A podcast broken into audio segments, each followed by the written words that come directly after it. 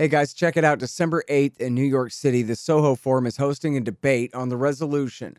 While vaccine mandates are an infringement on freedom, some are justified due to their big payoff in lives saved. For the affirmative will be George Mason law professor Ilya Somin, and for the negative, our friend Angela McArdle, chair of the Libertarian Party of Los Angeles County and declared candidate for national chair of the Libertarian Party. The uh, live debate will be at the Sheen Center. And of course, yes, they do have the vaccine restrictions at the Sheen Center, but they do not at Gene Epstein's apartment. And they're going to have a live viewing party at Gene's house. So people who oppose the mandates can watch the debate about the mandates. And so find out everything you need to know all about it at the sohoforum.org. That's this December the 8th in New York.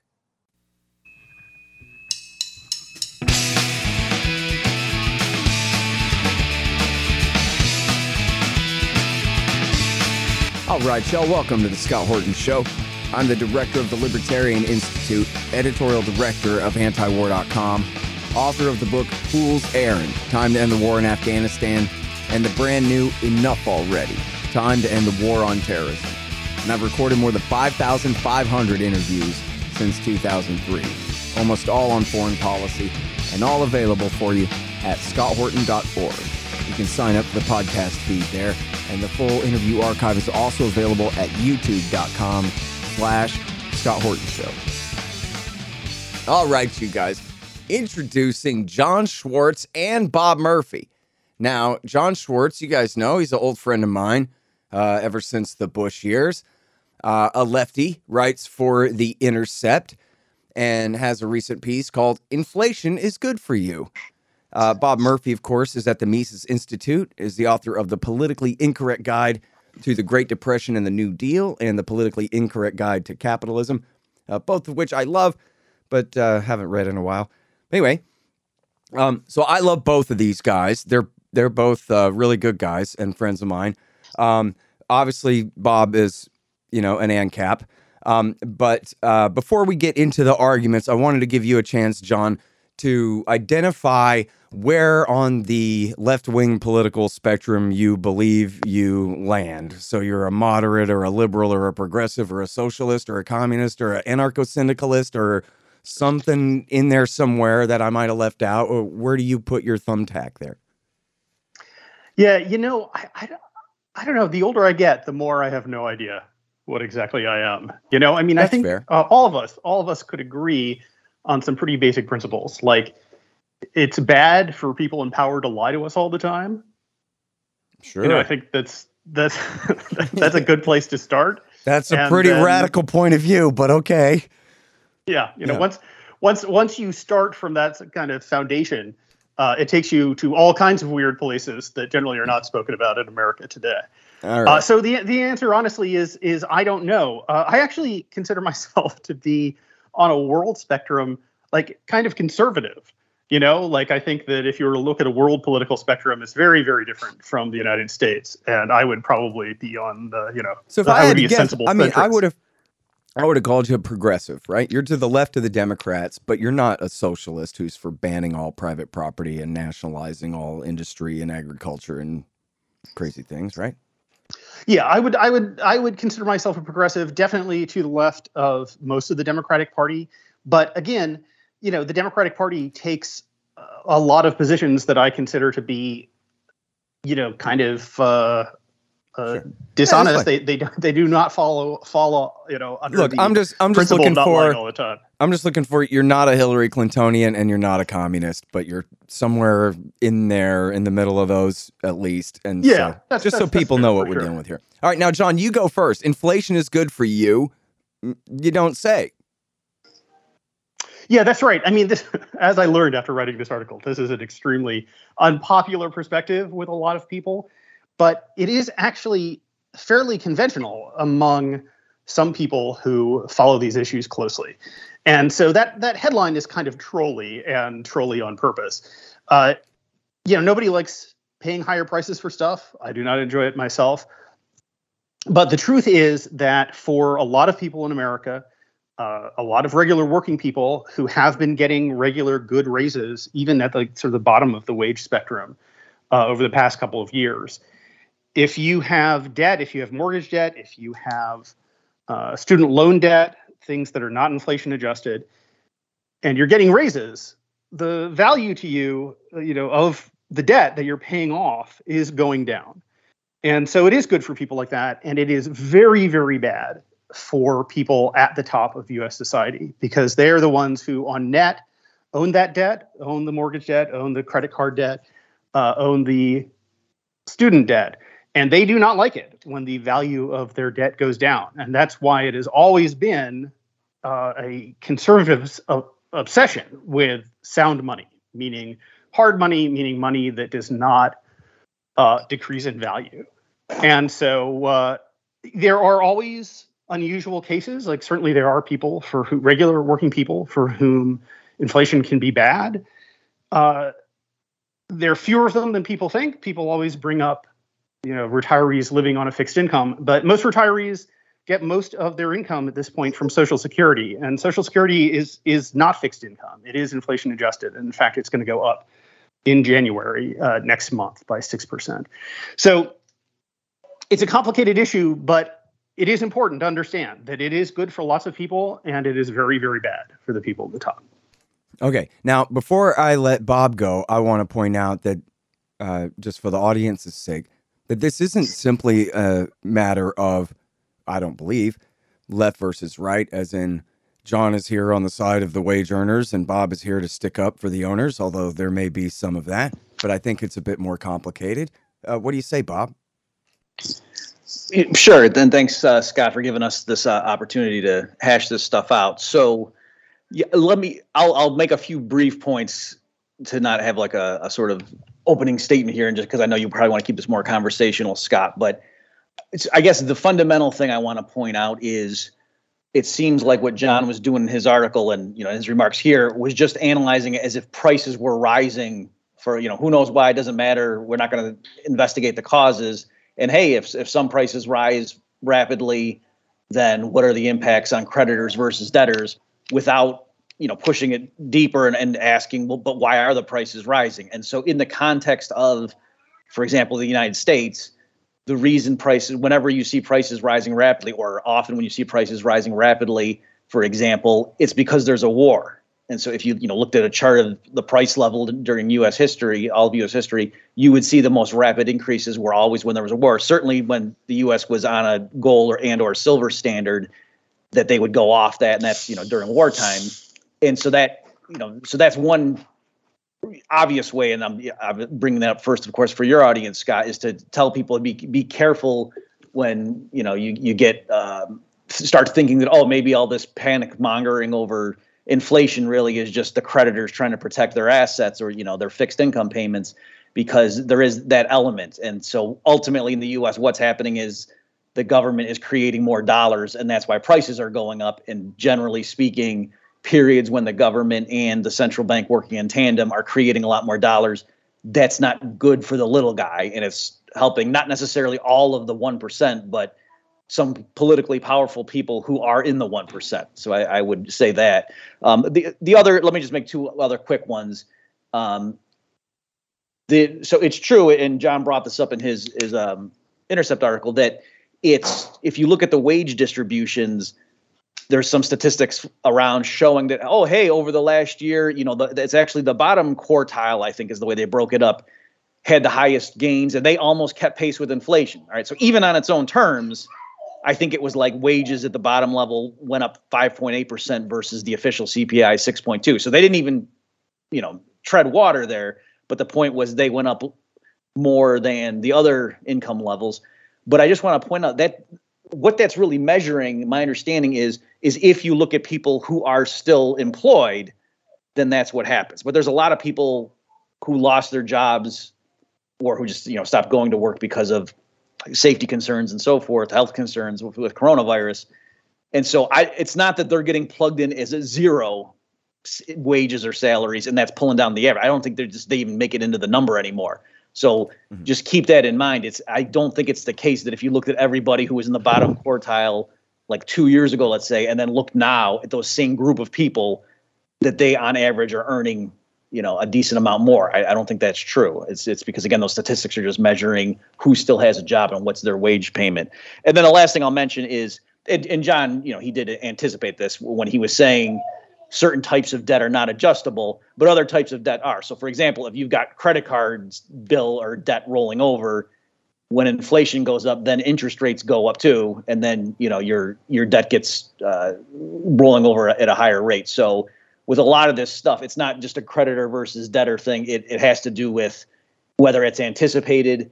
Because if it's anticipated inflation, well, then you know initially when you borrow the money, the creditors take that stuff into account. So it's so it's true. You know, John's right that if you narrowly just look at the issue of for debt that's fixed rate, and to the extent that there's a surprise inflation that hits, then yes, there is a transfer there.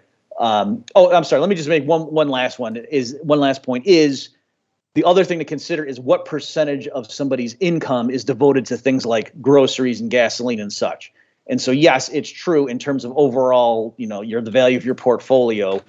It could be true for a lot of people that you know the the the people at the lower end of the income scale don't have a lot of assets. They might be carrying a lot of debt, and so therefore they benefit from the wealth transfer to the extent that the, the value of the debt is eroded by inflation. But on the other hand, if milk goes up and gasoline goes up, that's not hurting the top 1% nearly as much as you know a working class household mm-hmm. and because again those necessities are a bigger portion of their budget yeah so so let's you know, start those, with that john uh, what about yeah. that as inflation as a regressive tax where it's the cost of living is going up for people who almost their entire budget is just the cost of living rather than being able to invest or spend money on anything else yeah, I mean, I think that that's important to keep in mind. But again, it is the case that you know over the past year, wage increases have kept almost up almost completely with inflation, and this the 6.2 percent is. Uh, you know, sort of the more volatile measure of inflation. The the regular like core measure of inflation is something like 4.2 percent over the last year. Um, so yeah, no, I mean, I think that that's a fair point, and it's important, you know, to keep in mind people who are the most vulnerable for sure. But when you count up everything, uh, particularly the COVID relief bills uh, and the wage increases that people have gotten, almost everybody towards the bottom of the wage distribution is better off than they were honestly uh, before COVID. Like as as rough as it's been, like just in financial terms, they they are better off. And so, as I say, worth keeping in mind, not the whole story.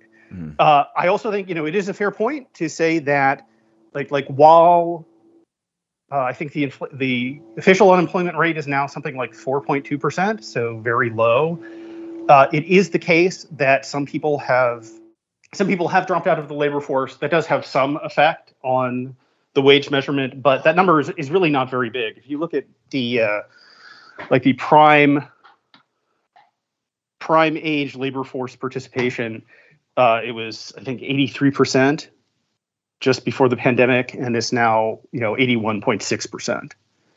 So it, it is almost back to where it was before the pandemic. So what about that, Bob? That you know actually uh, unemployment isn't that bad and wages are more or less keeping up with inflation, maybe better than we would have expected. So, it's with the unemployment stuff. So there's there's two different ways of looking at it. So if you look at the unemployment rate, it's true that that's you know not at a jaw dropping height. Um, however, just looking at like total employment, that that it fell off a cliff going into COVID, obviously, and then it has not um, at all recovered to its its former uh, level.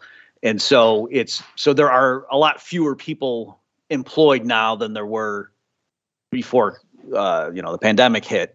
Um, and so, and there's a combination. So, you know, why is there that mismatch? Because normally it's, you know, those things move in tandem that when the unemployment rate's high, there's fewer people employed and, you know, vice versa.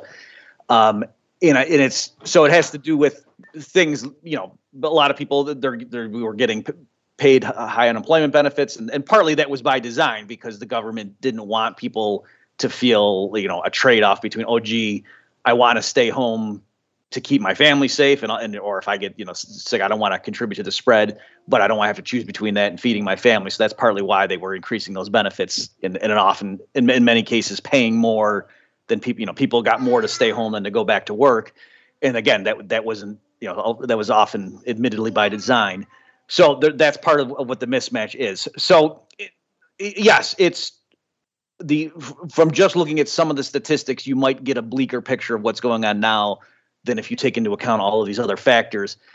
Again, though, I I don't think it's um, it's it's correct to to tell people at the lower end of the income scale, hey, don't worry because the government's sending all of you checks right now, and so as long as that keeps up, then the fact that things are a lot more expensive now than they were last year that that's that's going to keep you whole that i i don't think that's a, a, a, very secure position to be in. And and also i i think that goes hand in hand with with some of the other elites in the 1% are trying to do is to move us towards a society where people are more dependent on checks from the government and it's harder for people to support themselves in you know the new information economy so it's it's true, you know, those checks help people in the short term, but I think everybody would be a lot better off if they were earning everything from you know their own employment. Hmm. Well, so what about that, John? I mean, that does make a big difference. As you were saying, it people are more or less being kept whole for now by these checks, but that can't last, right? Yeah, well, so first of all, I would say I'm, I'm just looking here at the labor force particip- uh, participation rate for 25 to 54 year olds. So that's you know for people who don't spend their lives looking at statistics like this, uh, weirdos, uh, unlike the three of us, you know, the strange people who don't spend their lives uh, looking at the Federal Reserve's website, uh, it was 83% in January of 2020. And it, you know, indeed, it did fall off a cliff. It went way, way down, uh, as you would expect during the pandemic. And, uh, you know, it's now 81.7%.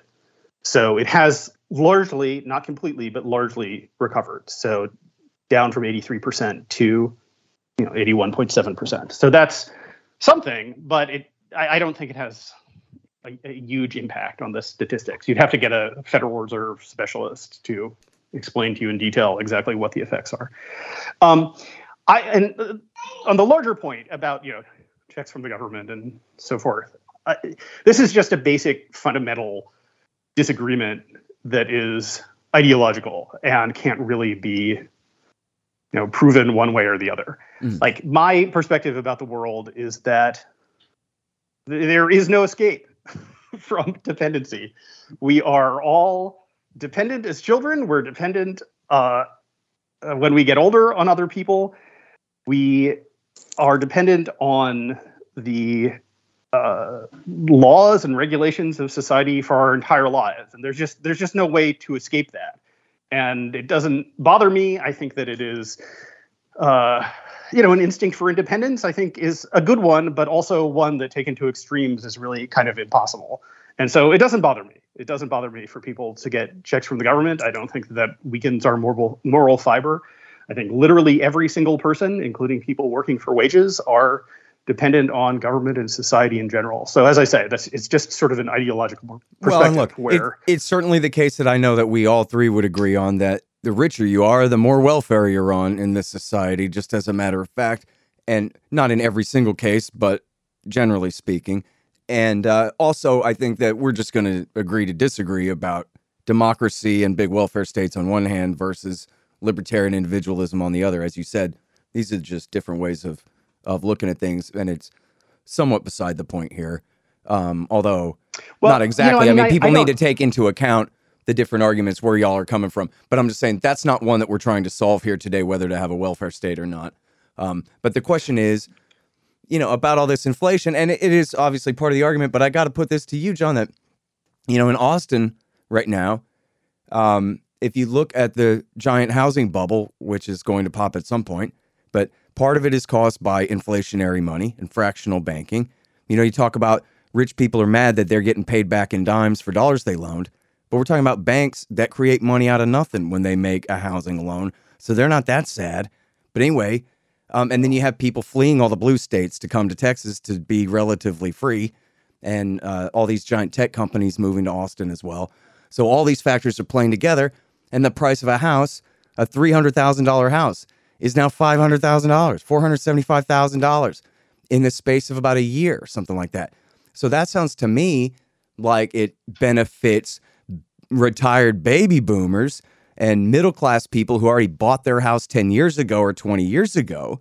But for somebody who's renting, Their rent just went up 500 bucks, and they're in no position to buy a house until after the next economic calamity comes. And then hopefully, uh, the housing prices will go through such a disaster that ruins all of these current homeowners that a poor schmuck like me might actually finally be able to get into one without having to move to Dallas. Yeah, you know, actually, uh, a big chunk of my family lives in Texas, and not just Texas, but Austin. And uh, so I hear about this a lot. Yeah, I mean, like housing prices in cities are crazy. Uh, I don't think this has that much to do with, you know, the Federal Reserve and fractional banking. I think it has mostly to do with the way the economy works now, uh, the way that uh, zoning laws prevent people from you know, building apartment buildings and stuff like that. And I think that this is an area of American life where really we could use more free markets. You know, we we could use the elimination of a ton of regulations about uh, land use and stuff like that, where that really is a case where you see uh, you know, sort of the older, richer people using regulations. Yeah, but wait, I mean, you're, you're not really just dismissing the role of cheap credit and people coming up and buying all these houses, and even Wall Street law firms. I mean, uh, uh, uh, hedge funds coming in and buying up thousands of houses at a time, and all this when interest rates are essentially nothing. All these Californians coming in, they're buying houses. They're they're essentially gentrifying the people of Austin out of Austin, buying houses off the internet they'd never even seen before. Because if you're already rich enough and have the credit score, can, the interest rate is two percent or something.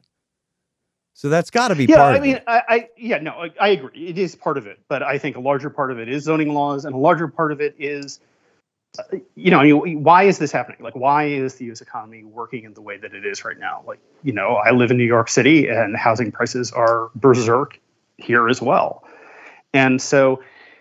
Uh, the, I mean, and I think the answer is pretty clear, which is that we've set up an economy that works for big tech firms. It works for uh, lots of huge corporations. And the basis for this, particularly for tech firms, but also for like big pharma companies like that, uh, is patent law and the way that everything protects their intellectual property. And you have you have longer and longer uh, patents and copyrights, and so I think that that's like something that if people really wanted to deal with the core issues here, like we would weaken intellectual property laws and uh, that would be terrible for Hollywood. They would do everything possible to prevent that. It would be terrible for tech and, and pharma profits. But that would go a long way towards like sort of cooling off the crazy housing markets in the big cities in San Francisco and Los Angeles and Austin and New York. So I think these are deeper problems and I agree, you know, the cheap credit is probably part of it. And no, wait a minute. Uh, let me uh, let me stop you for a second. I'm I'm all for um, abolishing intellectual property stuff, and I'm I'm pretty sure that uh, Bob is uh, one of those too on this question. Uh, we'll give him a chance in a second. But what exactly does that have to do with housing prices again? Well, it's just that's the that we have created an economy where. Oh, I see. Because of I, I got you. I got you. Go ahead. Go ahead. Yeah, and that's you know, I mean, that you, that's you see in all of the, the cities with the craziest housing prices.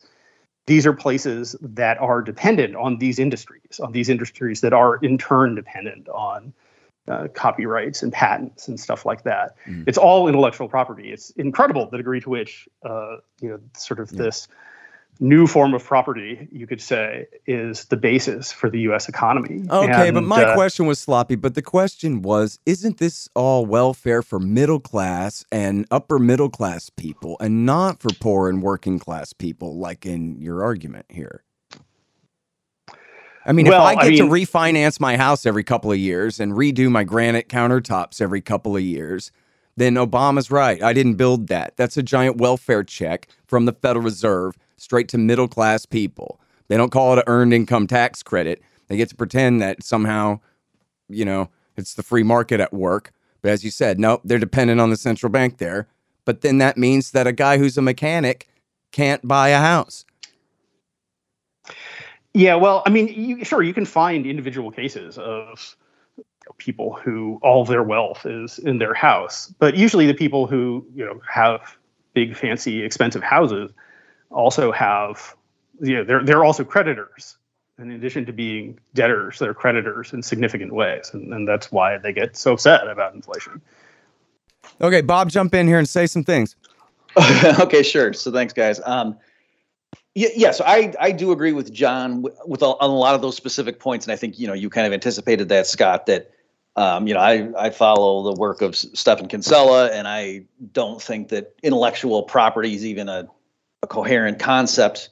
Um, and and and yes, certainly, rich people have had an influence in how regulations and the legal code works, and certainly, you know, the prosecution of white so-called white collar crime versus, you know, things that are more likely to be um, done by people who are politically powerless.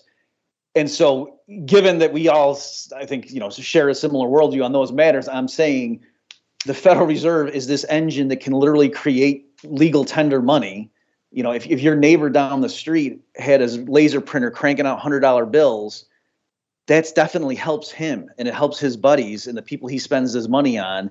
It doesn't help poor people per se. That's crazy.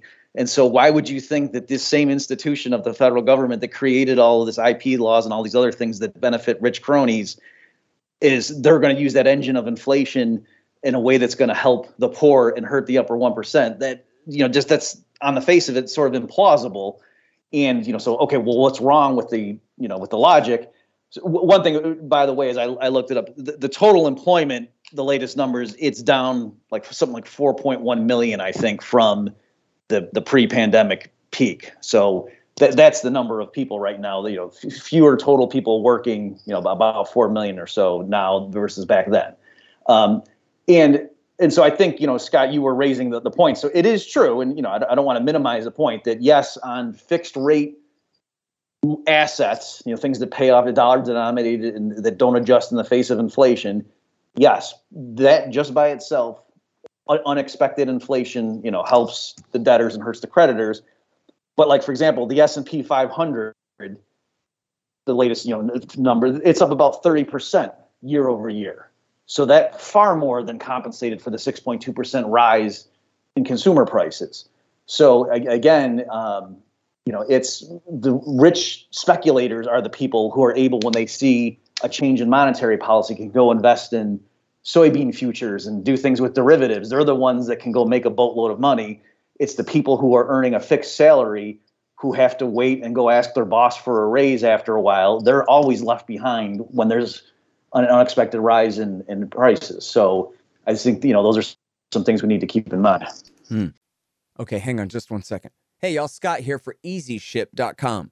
Man, who wants to use Stamps.com? They're terrible. Their website is a disaster. I've been sending out tons of signed books to donors and friends lately, and it's clear the only real alternative to standing in line for the 1990s technology at the post office is EasyShip.com.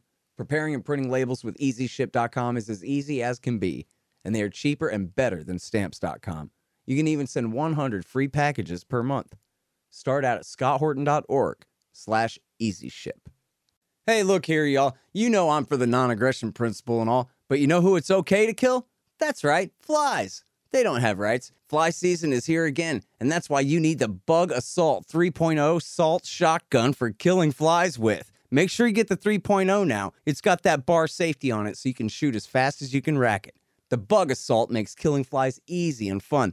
And don't worry about the mess, your wife will clean it up. Get the Bug-A-Salt today. Just click the Amazon link in the right hand margin at scotthorton.org. In fact, you can do all of your Amazon shopping through that link, and the show will get a kickback from Amazon's end of the sale. Happy hunting. Hey, y'all, Scott here for Lorenzotti Coffee. It's great stuff. It's actually how I'm conscious and recording this spot right now. You probably also like and need coffee.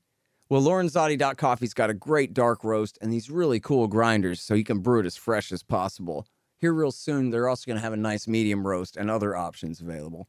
Check them out at Lorenzotti.coffee and use promo code ScottHorton.org to save 10%. They ship fast and it tastes great. Support good anti government stimulant suppliers. Go to Lorenzotti.coffee today on that last point, I want to throw in there that I'll never forget Greenspan. I saw him do this two or three different times uh, in his day, back when I watched TV more. Um, in his testimony, he would say, you know, if there's any more upward pressure on wages, that could cause inflation. That's our real worry. And so the people on the lowest end of the economic ladder who are last in line to get a cost of living increase compared to the executives they work for, et cetera, they get the blame for causing inflation when they're the last person to catch up with the rise of uh, in the cost of living. And that always really bothered me, you know, and that, you know, is, I guess, usually the ideological capitalist side with the owners, but not me. Not necessarily, anyway, you know? Well, that's, you know, it speaks well of anyone who pays attention to that kind of Greenspan testimony because that's exactly right. Yeah, that is the role that the Fed has usually played. Is they they get concerned when unemployment gets too low, and so they hike interest rates to slow the economy and throw people out of work. And Greenspan definitely did say that. I think it's important to say that with all the terrible things that Greenspan did, like getting letting the housing bubble grow to the gigantic catastrophic level where it almost destroyed the entire world economy. Like after Greenspan did did that, he said that in testimony for sure. Uh, he was unusual in letting unemployment fall far below where people used to say it would become inflationary.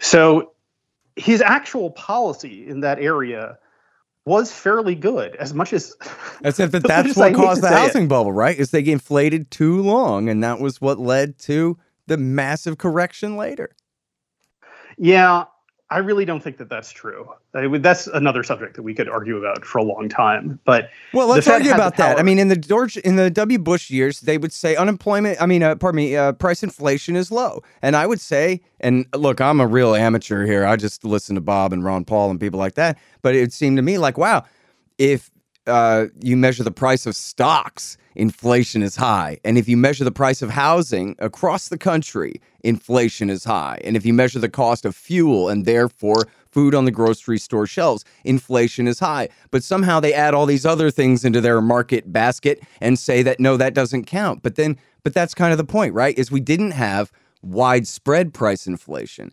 The inflation went to certain sectors that created those giant bubbles and then those massive corrections.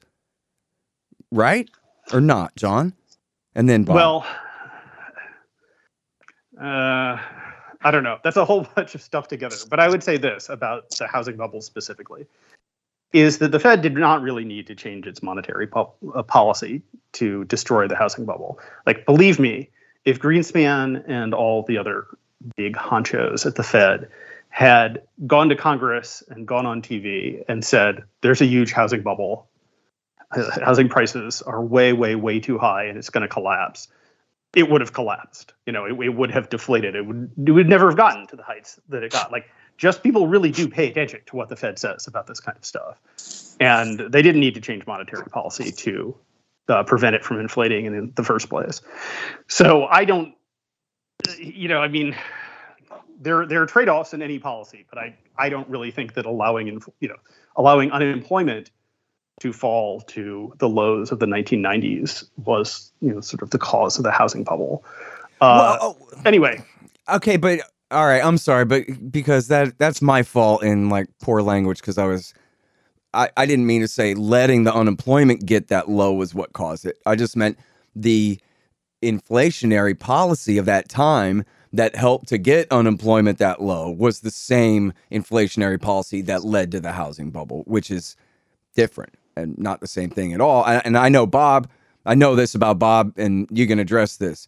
That I know that you don't think that if unemployment is low, that causes inflation and that causes bubbles, and that's the nature of the problem here. That's not the Misesian case at all, is it? Yeah, exactly right. So um, let me just point interested people to uh, look up. Uh, I have a, a new book that's just out from the Mises Institute called Understanding Money Mechanics. And one or two of the chapters gets into, you know, did the Fed cause the housing bubble? And I give a bunch of evidence. It's some of the things, you know, we did in, in real time. So I, I've not been a fortune teller. I was, I thought price inflation was going to be worse, you know, after the Fed started doing QE. So I, I, I did uh, miss that one. But I, w- I was saying in let's see, October of 2007, right? So that was 11 months before the financial crisis hit. I was warning at the, at the Mises.org pages that it might be the worst recession in 25 years.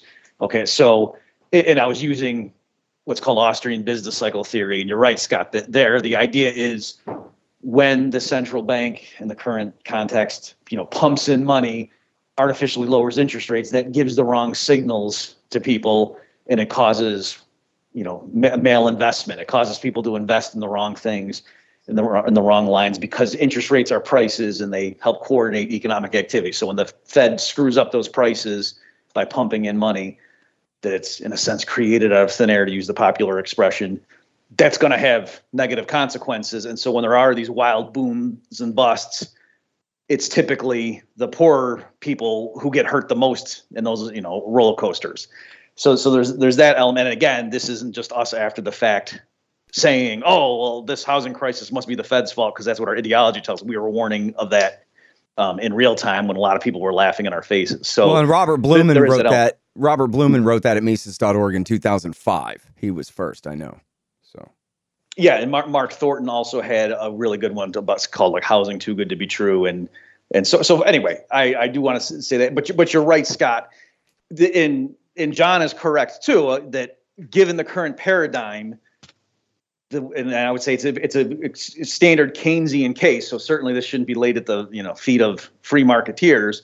They think there's a trade-off between price inflation and unemployment, and oh, the central bank has to choose. And if you know if the labor market's getting too hot, well then we gotta you know tap the brakes and so forth. And and that and when you're thinking like that, then yes, that leads you to believe that oh wow, if workers are getting too much wage gains, then you know things are heating up and we need to and we need to tighten and that's no, that's not a standard Austrian hard money view.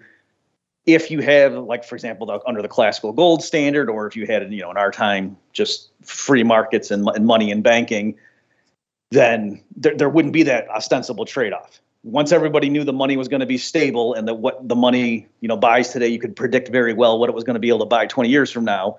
Then the the rationale or the reasons for that trade-off aren't aren't there. So I mean, because p- partly what happens is under the current paradigm, if they do dump in a bunch of money that's unexpected, you know, then business revenues go up and people think it's prosperity when really it isn't. So they start bidding workers away, you know, they, they hire the, the ranks of the unemployed, but it's partly because they've been fooled. And so it's when the money is unstable, it can lead people to these erroneous boom bust cycles where if you just had a solid foundation and everybody knew what the money's purchasing power was going to be in the future, that would be one less area of uncertainty. And yes, the unemployment rate would naturally fall to what I would say would be a natural level, and it wouldn't be getting jostled up and down by the central bank. Mm. All right, now let me just say here real quick before I go back to you, Jon. That uh, you know, I know that I don't know what you have already ever studied about the Austrian business cycle theory, and I don't expect you to just accept Bob's point of view on all of this now or whatever. That's not the point. But I do think it's an important point, and I think you might agree that under the current, uh, I guess, paradigm, hate using that kind of jargon, the current way of doing things, there very much is sort of this left right worker versus management, um, you know, um, kind of argument that certainly from your point of view, you're taking the side of the working guy and saying more inflation. And if his wages go up, well, good. That's not wrong. Let's just keep going with that instead of panicking and tightening, where Bob is saying that this is an unnecessary conflict. That um, if you have high employment and stable money, that that doesn't cause inflation. Uh, again, it's the cost of living increase uh, on the part of the wage earners that is keeping up with the devalued uh, uh, cost of the money or you know value of the money, who are then getting the blame after the fact for causing it with their upward pressure. And so maybe it doesn't have to be that way at all. Yeah. Well, here I would suggest to people listening to this to read an extremely long book about the Federal Reserve. And I bet uh, you may both be familiar with this book. I bet Bob is. Uh, it's it's called Secrets of the Temple I've read by it. William Greider. Yeah. Okay, great. Mhm. Well, I mean, to me, he makes a convincing case that the idea of money being stable over any kind of medium or long term is is a utopian and impossible goal for human beings. And it has never happened in human history, and there's really no reason to think that it ever could happen. And so maybe in theory, like, you know, in theory, it would be a good thing if we could remove this source of instability and uncertainty from human life. But in practice, as I say, it's never happened, and it's very hard to imagine, for me at least, that it ever could. So, uh, yes, I mean, if if such a thing were possible, pro- probably it would be good. It's just that such a thing is not possible, and there's just you know like like attempting to make it possible has uh, never really worked out. And uh, you know, part of the history of the gold standard is causing you know extremely intense depressions, and I think that anybody who takes sort of economic history as a warning should understand that like having you know stable money attempts at creating stable money uh, generally cause periods of significant deflation and these are disastrous for society. And to me, this kind of utopian attempt to have sound money is really what led to the development of like hard left ideologies like communism is because people could not live under regimes like that and they were like we need to throw everything about this out and come up with something new and so again, this is an ideological perspective. It's, it's, it's an issue that can't really be settled, but I would suggest that, that history has some pretty strong evidence on this point. Well, I mean, I disagree about that last part. I mean, I, I know that Bob has a different perspective and I know what it is and I share it, um, although he's much more the expert than me for sure. Um, so, uh, but I think it is a matter of, you know, a preponderance of the evidence and maybe best arguments made. And I often feel, Jon, I think you could probably sympathize. Um, like our the capitalist side gets the red herring that like maybe you only ever heard the Chicago school's best guy on this and not a solid Rothbardian like Bob because I know well go ahead Bob is it the the gold standard or the lack of it that causes these depressions or how does that work I, this isn't just ideological I think it is a historical question that's been tackled from obviously different ideological directions, but still. Yeah. So, um, ironically, the professional economist of the three of us is the one who hasn't read. I've heard of that book, but I have not read it. So that's so there you go. Um, but yeah, I, I don't know exactly what what Jon meant by that claim, but there are long stretches. And again, you know, instead of the long book, I can just point people to the short one, the Understanding Money Mechanics that came out. I I know I have some statistics. I think there's a chart on this to show that in the real world, so this isn't like me saying, oh, if they had just done it right, but no, in the real world, over very long stretch, like I want to say a century, that you know what a hundred or what ten dollars could buy you in terms of goods and services stayed roughly the same. Now there were ups and downs. That's true. So if, if that's what all, all that book meant was that it wasn't literally constant year to year, that's true but I think you know you anticipated what I was going to say, Scott. When you go and investigate and say, "Oh, under the classical gold," and also the dollar was tied to silver for long stretches in the early history too. It wasn't just gold, and say what what was it that caused the you know the dollar to lose its purchasing power and then to regain it? It was typically when there was a war, and then you know the government would relieve itself and or you know the banks from redeeming paper notes in terms of gold or silver specie and so that's what allowed for the inflation because that's how the government paid for the war. And so, um, so it's true, you know, Jon's right that they inflate to pay for the war because if they just try to do it, you know, quote, honestly through taxes or borrowing and kept the money on a stable footing tied to gold and silver, then it, the people would have seen the full cost of the war and they wouldn't have tolerated it. Right. So again, for anti-war listeners, is really going off mm. gold freed the government's hands to pay, you know, spend more on the war than they otherwise would have been able to get away with. And in a sense, then, though, Bob, he's right about what he says about the communists, right? That Marx looked at not just price inflation, but he looked at the mm. boom bust that came from the inflation from the war and said, what a disastrous way to run an economy. You got a warehouse full of goods and an unemployment line full of people. This is ridiculous. But it wasn't yeah. the market that had created that situation, it was the government intervention in it. or not. Yeah, and, right? and also you you could attribute it to com or attribute communism. You could also, you know, a lot of people think the rise of Hitler ultimately was, you know, because of what happened to Germany after World War One. And again, it was the same pattern that going into World War One, all the major belligerents except the U.S. went off gold to pay for the war, and then they tried to go back after the war ended, and that was yeah. So there was a massive inflation and then deflation to try to go back to the pre-war parity, and that real that was crazy. So I agree with Jon there. That does hurt, you know, the average person. That that wild up and down.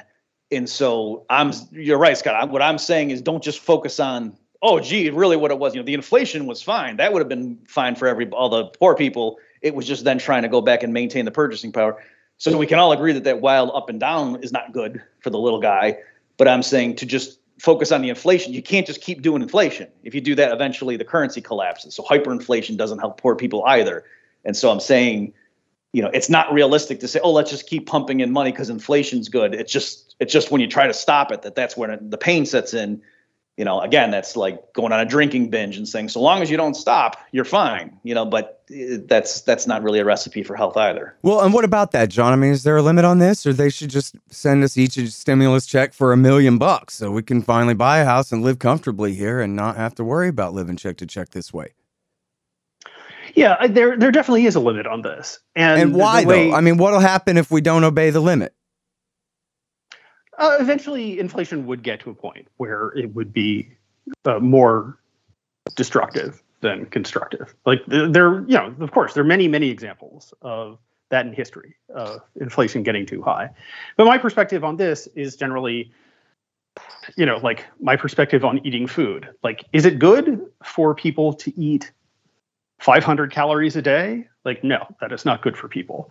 It's much better if they eat like 2,500 calories per day. Like, does that mean that people should eat 25,000 calories per day? Like, no. like, neither one of those, neither the 500 per day nor the 25,000 per day is a good idea for people. But there is a happy medium. And I just don't think that we're out of the happy medium at this point. And I also think that, you know, we can rendezvous in a year and see if I'm right about this. I think inflation is going to be much lower in a year. I don't think that it's going to be a situation where it's just increasing and getting out of control. So that that's my perspective on it in general. Like there really is a happy medium. And you know, I have seen those charts about the stable purchasing power of a dollar over you know a period of 100 years. But as Bob says, there were wild ups and downs, uh, often thanks to war, not always thanks to war by any means. And uh, I do believe in what Keynes said about people talking about in the long run. Like, oh, yeah, that's true over 100 years. But in the long run, we are all dead. People don't live in the long run. And they, people cannot live with the sort of like wild swings, especially the, def- the deflation, which crushes debtors. And so that's just an issue where would it be nice if we could remove this source of uncertainty from human life? Like, wait, wait, it would be good. But wait, on that last point though, I mean, it's almost like you didn't hear him. I mean, would you address the idea that it wasn't the gold standard that caused the wild swings? It was when they abandoned it, inflated, and then tried to go back to it again and schemes like that. It was the political intervention in the currency to pay for these giant government programs like wars that caused those disruptions rather than having stable money causing them. Is that possible well, or that's just I mean, look, I, I went to Austin Community College and I learned the Democrat version of this, but I'm just saying it seems to me like there's some pretty big holes in it and that Bob seemed to have identified some of them here. Well, what I was saying was like like were these wild swings sometimes caused by wars and people, uh, you know, the, the government purposefully, uh, you know, t- undertaking policies that they knew would cause inflation. Like yes, that, that is true. Sometimes that was true, but by no means all of the time you know, there are lots and lots of examples of, of kind of wild swings where war was not involved. And so, as I say, I just think it's a utopian ideal that cannot exist in like actual human life. And even, you know, if you're thinking about gold and silver, like just the simple fact of like having a currency based on these things like like makes it clear why this is a utopian ideal because there is no way for human beings to control like how much gold and silver are mined, like how much of those things exist. And so there is there is no solid foundation to, on which you can base the value of money. It just it, it doesn't exist. It's it's impossible for human beings to create that. The best you can do is for people to think about these things seriously and try to create monetary policy to create a sort of band of like, levels of inflation with which human beings can live. And that means no deflation for sure, because that's extremely destructive. It means no hyperinflation for sure. That's also very destructive. But uh, I'm I'm arguing for a happy medium, and that it is something that can be created and maintained to some degree by human beings using their brains. And I, I don't think that we can outsource that to, you know, precious metals or some other system. Hmm. I don't know, Bob. It sounds like he might be onto something there. This was the big fight. William Jennings Bryan said this gold standard's killing all our farmers with their incredibly high interest rates and unforgivable loan arrangements. And so we need free silver. Why? Because it's inflationary. And so, can you at least give us free silver, Bob, or what do you say to that? Cross of gold for us all? Yeah, right. So, so I, you know, I think let me just mention. So, notice, and obviously, this is of course going to happen when two people start out and they say their opening statements and then they go back and forth in a polite civil manner i'm just mentioning though that like if having read jon's original piece there it's hey inflation's good for you and it, it hurts uh, creditors and help and helps debtors and da, da, da. and it's not you know oh but if it got to be too much then it really would be disastrous i'm saying so just someone who read his first his original article would not be aware of any of these nuances and realize that you know, if, if inflation just straight up is a transfer of wealth from the rich to the poor, you know, how is that going to help poor people if you do too much of it? So I'm just just observing that. Um, but but you're you're one difference there, and so yes, back you know in the late 1800s when they wanted to have the free coinage of silver, part of there you could make a stronger case because farmers were selling you know agricultural products and they had mortgages on their land and so there, yes, it would make sense if there was more inflation by allowing, you know, the free coinage of silver, then prices would rise, so farmers' revenues would immediately go up, and they would still have just the fixed interest payments making to the bank for their mortgages on their land. So that you could see how that would help them. I again, I wouldn't say that would have been good for the economy in general and you know the average person per se because it would have been volatile, but you could see that. But again, here. Um, when you know the Fed announces an unexpectedly inflationary policy and you see commodities instantly shoot up, it's not that wage rates instantly shoot up. So I think you know even though yes, William Jennings Bryan's core market their target audience would have benefited in the short term from unexpected inflation, I don't think it's correct to say to the average working person today all things considered, you're going to benefit from unexpected inflation. And as even I think Jon is agreeing, if you did too much of it, we all agree, you know, it, it would be bad. So Jon's saying, oh, I think, you know, a little bit more is fine. And I'm saying, I think it should be less. But we all kind of agree too much inflation is bad, even for poor people. Hold on just one second. Be right back. So, you're constantly buying things from Amazon.com. Well, that makes sense. They bring it right to your house. So, what you do, though, is click through from the link in the right hand margin at scotthorton.org, and I'll get a little bit of a kickback from Amazon's end of the sale. Won't cost you a thing. Nice little way to help support the show. Again, that's uh, right there in the margin at scotthorton.org. Hey, you want to know what industry is recession proof? Yes, you're right, of course. Pot. Scott Horton here to tell you about Green Mill Supercritical Extractors. The SFE Pro and Super Producing Parallel Pro can be calibrated to produce all different types and qualities of cannabis crude oils for all different purposes. These extractors are the most important part of your cannabis oil business for precision, versatility, and efficiency. GreenMillSupercritical.com. Hey, y'all, Scott here. If you want a real education in history and economics, you should check out Tom Woods' Liberty Classroom. Tom and a really great group of professors and experts have put together an entire education of everything they didn't teach you in school but should have. Follow through from the link in the margin at scotthorton.org for Tom Woods' Liberty Classroom. Yeah, it sounds like maybe, you know, in the largest sense, the only real disagreement is whether inflation causes the boom and bust or whether it's a side issue. But and then as you're saying, the degree on the dial um, you know, is essentially the argument. Is that right? Are you talking to me still? I don't know. Either of you. yeah, well, I'll, I'll jump in. obviously, right. So what I'm yeah, obviously Jon can correct me if I'm mischaracterizing, but I, I think we moved from inflation is good for you that he was saying, and I'm saying no, it was bad for you. And more when we say you, we mean like the average worker. Um, and now it's I think more nuanced, and we're disagreeing merely about the the levels. And I think we all agree that yeah, yeah. And Bob, I think you agree with Jon about at least in some circumstances, these are the people that benefit from it and they're not all arms manufacturers. Some of them are regular schmucks who own a home, for example, and are paying off with depreciated dollars. Right. Yeah. So somebody who already owns a house, yes, and, and even they and they go to work and they have a decent salary, and so yeah, the fact that milk goes up, if their house goes up too, and they keep paying on their thirty-year fixed mortgage, you're right. That sort of person might prefer a slightly higher inflationary regime to uh, uh, less of a one but um, I think that is sort of a knife edge case. And again, though, if if it does cause the boom bust cycle, and, and so I, I can see what you're saying, Scott, that's kind of an important thing. It's not just a an aside. Then even the person whose house goes up up year after year during the boom boom period, but then crashes, you know, those those gains were transitory, and their transitory is for real. Yeah. Um, and then, of course, the property taxes. Boy, those assessors run out to eat up any increase that you got anyway. But uh, separate issue there.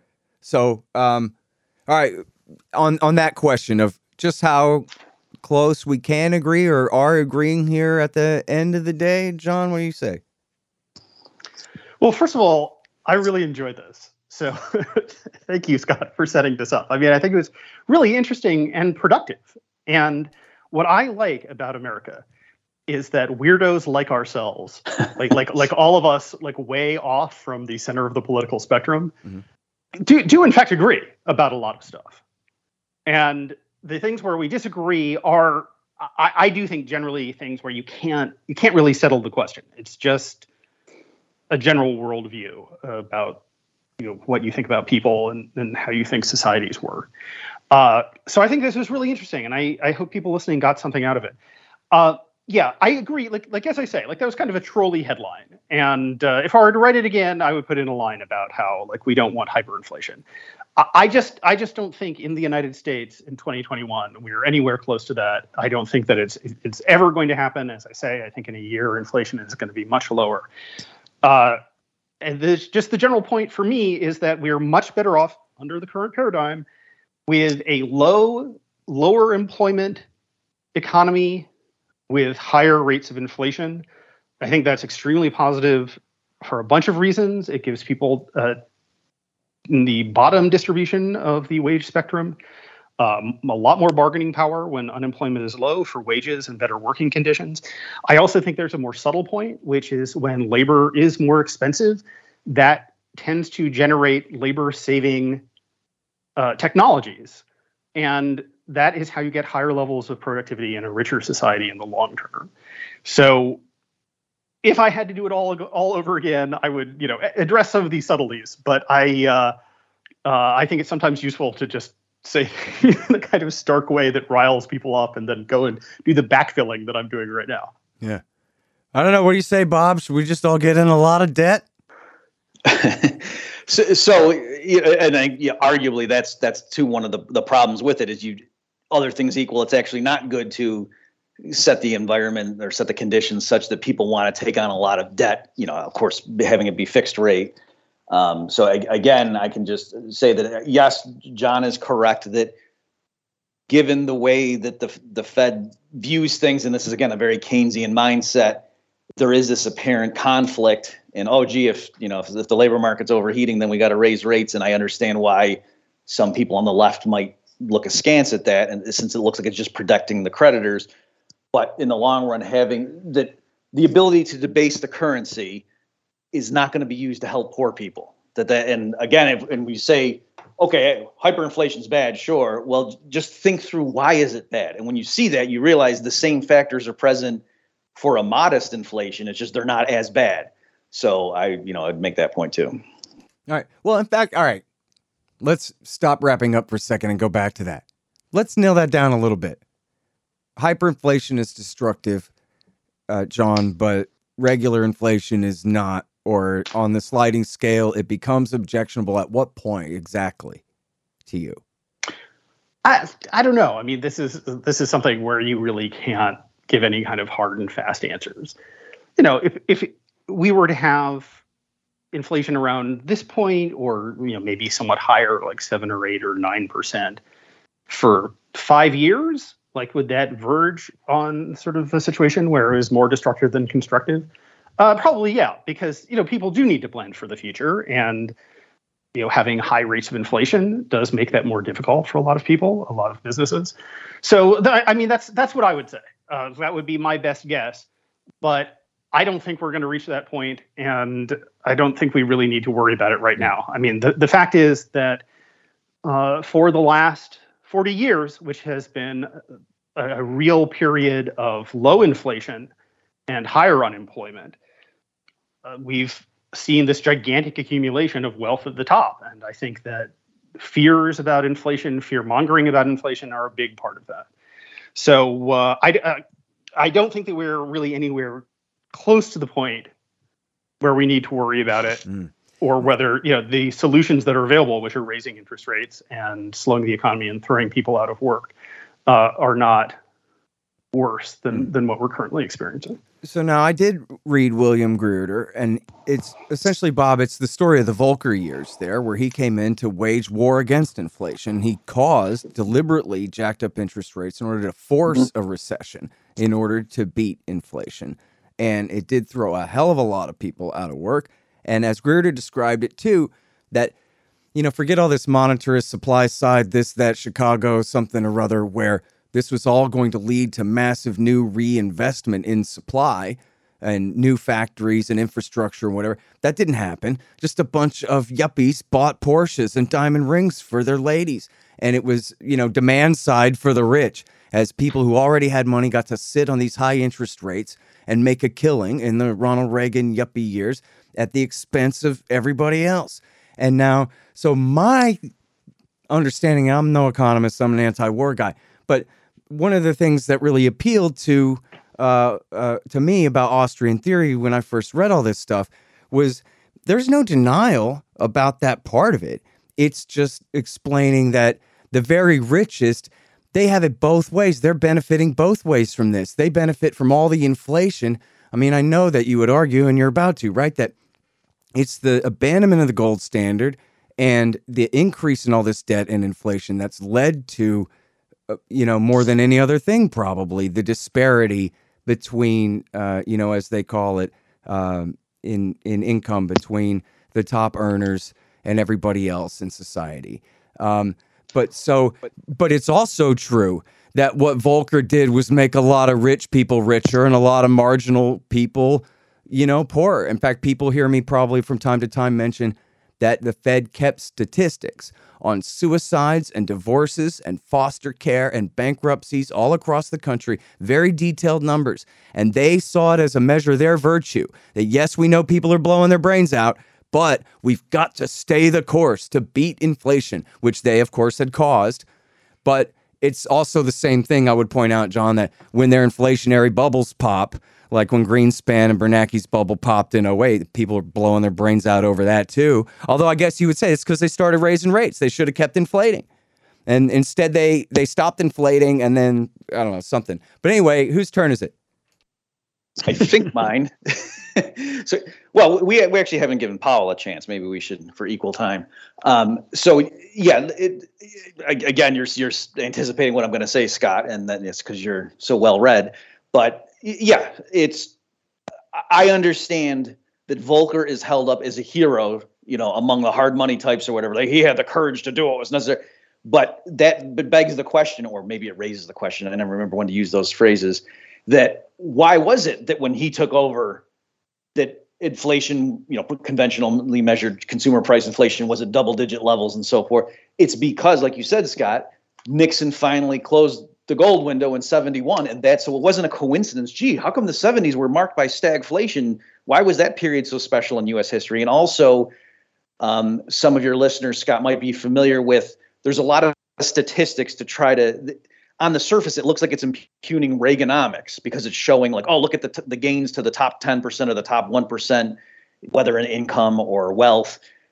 And you know, and it they they make you they lead you to believe that it was turning around because of the Reagan tax cuts. But if you actually look at the charts, the turnaround happens in the mid 70s.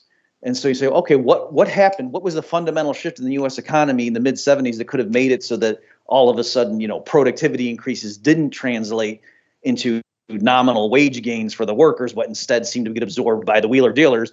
And I would argue the major change was Nixon finally killed the gold standard and it's partly because of the you know welfare state programs of LBJ, but also because of the huge warfare state that they had unleashed in the 60s. So, um, you know that that's the way. Again, part of like so. I don't think it's just purely ideology the way Jon seems to be suggesting. I think you can you know look at facts and try to make the case, but certainly the facts do withhold you know the the story I'm telling where far from sound money causing the problem in the early 80s the reason they were in that position to begin with and thought we quote have to break the back of inflation was because they had opened up the monetary spigots a decade earlier.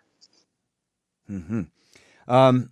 All right. And now, so what do you think, Jon, about the idea that the wealthy are not necessarily so resentful against inflation because they're the creditors who are getting screwed because they're the ones who benefit from all the inflation in the first place. And so, you know, that's they're essentially again as in the Volcker years, yeah, they're sitting on bank on high interest rates, but in the inflationary years, they're getting extremely low interest loans to do to invest in whatever they want and ride massive stock market gains and all the rest of these things.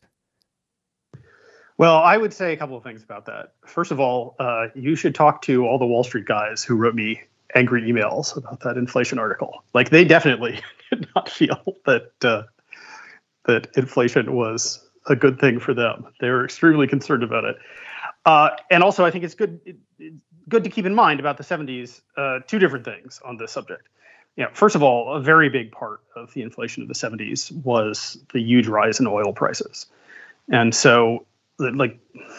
Is it true? Like, like maybe in theory, is there a system where we could have stable money if we just didn't have any wars and we didn't have any other countries that controlled a key commodity that powers our economy like but I, wasn't that wasn't that just the price of oil finally catching up with inflation whereas the saudis had been rigging it artificially low previously just like they do today uh, I don't know. I mean, I would have to go back and look at the numbers on that. But I, I mean, again, that's just sort of like, well, we could have stable prices if only none of the things that have happened continually throughout human history happen you know, it's like, well, may- maybe I don't know.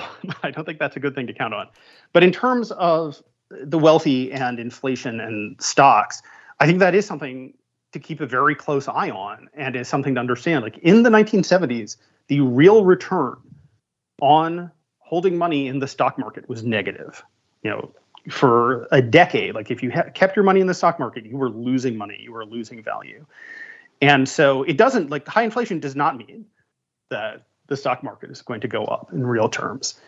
And but just in uh, your in my lifetime only. Well, I mean, even there, it's not really clear about that. I mean, there was not high inflation in like 2019 and 2020 by any means, and the stock market also went up a great deal during those years. So I don't think you can really draw any real connection between inflation and the stock market in those terms.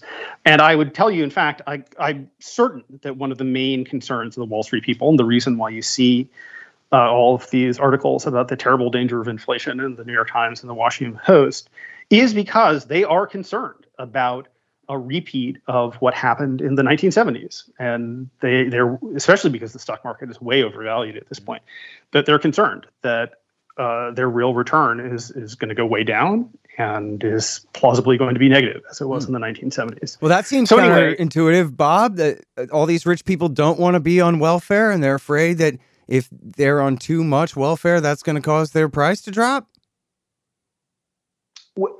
Well, yeah. Let me just first make the point too that I don't think you know the average working class person also, you know, wants a repeat of the 70s either. So I, I don't think it's correct to say, ah, the 70s were the, the, the, you know, the time when the when the working man did very well, and it was the fat cats that you know had the short end of the stick.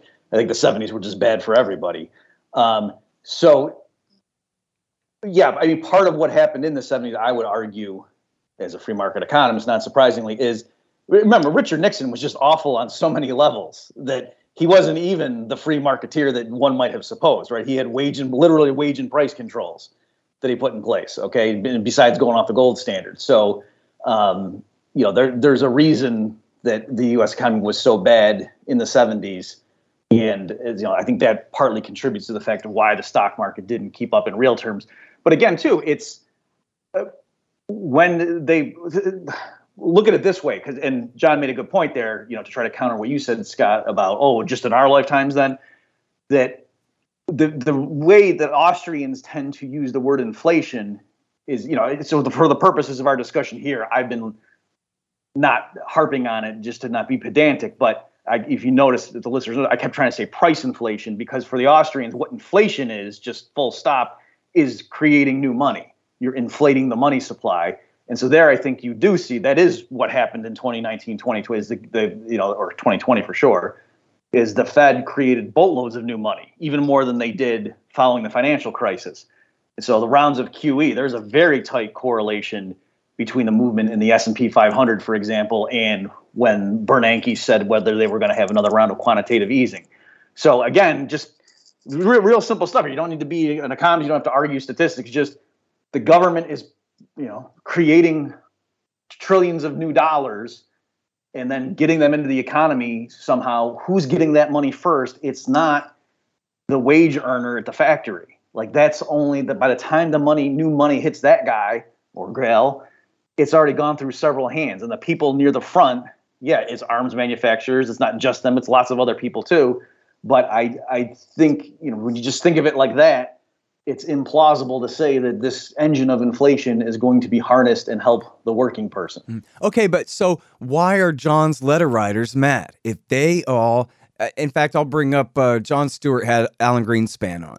And he says, mm-hmm. "Oh, so you cut interest rates to spur the stock market, keep the economy humming, right?" And Greenspan says, "Yeah, ain't I smart?" And Jon Stewart says, "Yeah, but if you're just some grandma then you can't really have a savings account because you keep lowering the interest rate where she can't even, you know, keep up with inflation. So now you're kind of forcing her to speculate. You're kind of robbing regular folks to keep the stock market hot for rich guys, aren't you, Alan Greenspan? And Alan Greenspan says, hmm, I mean, yeah, I guess something like that. Um, it, it, it's a, uh, on the other hand, Jon is saying he writes this letter and he gets a bunch of uh, writes this uh, article and he gets a bunch of letters from rich investor types saying essentially the opposite that the last thing in the world that they want is for the government to create a bunch of new money and dump it into the stock market for them. Bob, so what are they thinking?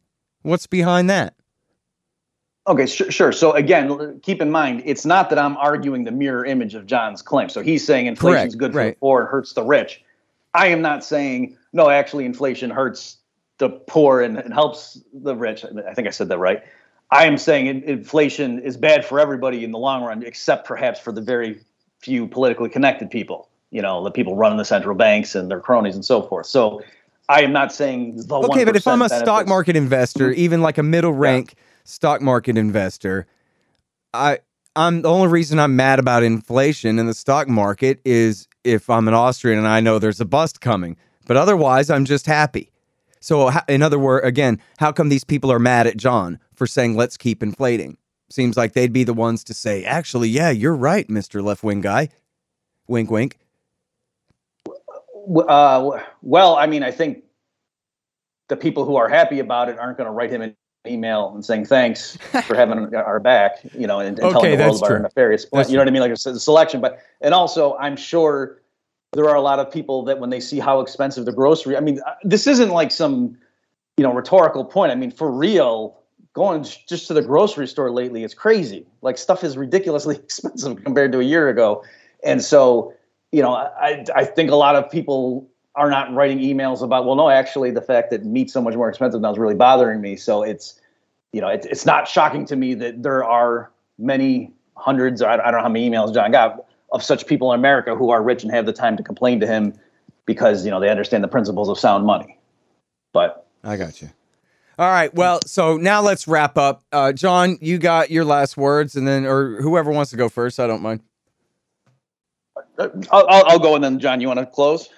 Sounds good. Okay, so so yeah, I, again, um, I understand. Let me, I guess, the one major claim that Jon kept making, or point that I didn't directly address, is this idea that hey, you know, Murphy's utopia might be fine in theory, but in the real world, but look at we're arguing about should inflation be higher or lower going forward. So you know, we're um, we're acting as if you know we either have some influence or we're just talking about what would be preferable. So um, you know, the, the the government did have the gold standard at one point and then it went off of it. And I think it's worth pointing out that most of the negative consequences that Jon and, and I agree with as pointing to was not because the gold standard was adhered to. It was the precisely when they went off and allowed inflation, monetary inflation, which caused price inflation, and then tried to tighten again.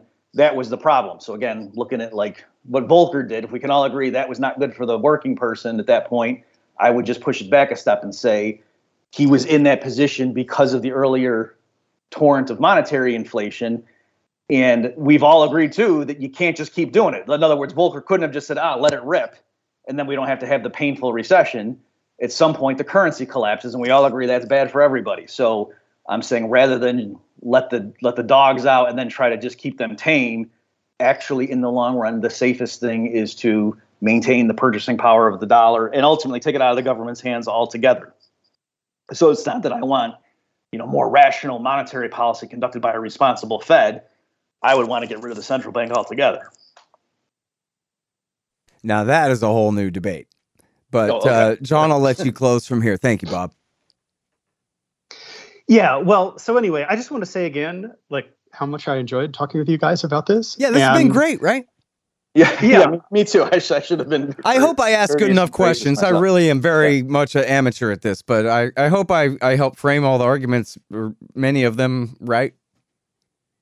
Yeah, and it, it, it is very rare that oddballs and cranks such as ourselves, like you know, really get the opportunity to talk at length about these kinds of things. Yeah. And I and also so, hope somebody with a stopwatch tell me if I was fair on the time. I think I was. Yeah, just about. And uh, all I would say uh, at the end here is that I would really encourage people to just think about these issues, like whatever conclusions you come to in the end. One of the things about American society is is that this is one of the core aspects of US politics, like one of the most important things. And if you're bored by it and you don't pay attention to it, believe me, the people in charge are very happy about that. They would love for you to not think about this kind of stuff. Right. So there are a million books that you could read. I would say, I think if you're willing to wait, read 800 pages about you know monetary policy and the Federal Reserve, for me, a great place to start is Secrets of the Temple by William Greider. And uh, you know, at the end, he talks about the, the, it's a kind of human reluctance to look at these issues so directly because it makes you realize that uh, you know, monetary policy is this extremely powerful lever, and it allows us to wield power in a way that is uh, kind of disturbing uh, if you think about all the implications of it. And people resist this and want to hand it off to experts. So don't hand this stuff off to experts. Uh, read William Greider, read uh, you know stuff, Austrian stuff, and just think about it for, for yourself. And uh, read the Wall Street Journal. They also they tell the truth there to a surprising degree. Mm. Uh, yeah, good point. Because they know who's reading that. They actually need to know what the hell's going on their audience. So right. that's always sound advice. Not that it's true, just that it's what they want those people to think, which is important. Um, now, so I want to challenge you both too. I would, and you don't have to accept this at all, either of you, but I would like to see uh, Jon. I would like to see you read Bob's politically incorrect guides, and I guess he's got his new uh, money monetary book out. But those politically incorrect guides, I like them because I was, and and listen, I, me and Bob are friends, and I really respect him and and all of his thinking and everything. But I was so pleasantly surprised throughout both of those books about how thorough a job he did of essentially, as I like to put it, attacking the left from the left and presuming your objection and attempting to answer that. And you could, you know, knock them out real quick, both of them. It's um, the Great Depression and the New Deal. And then the other one is just the politically incorrect guide to capitalism. And I think you would get so much out of that. And then, Bob, I would like to see you read Secrets of the Temple and and maybe write up a review with that and see because I agree with Jon. Not that I agree with William Greider, but I agree with Jon that there's a lot of value in taking a look at that version of the history. This is a Washington Post guys, you know, a liberal Democrats version of the Volcker years, but it's very well informed and very detailed and and uh, and has so much in that.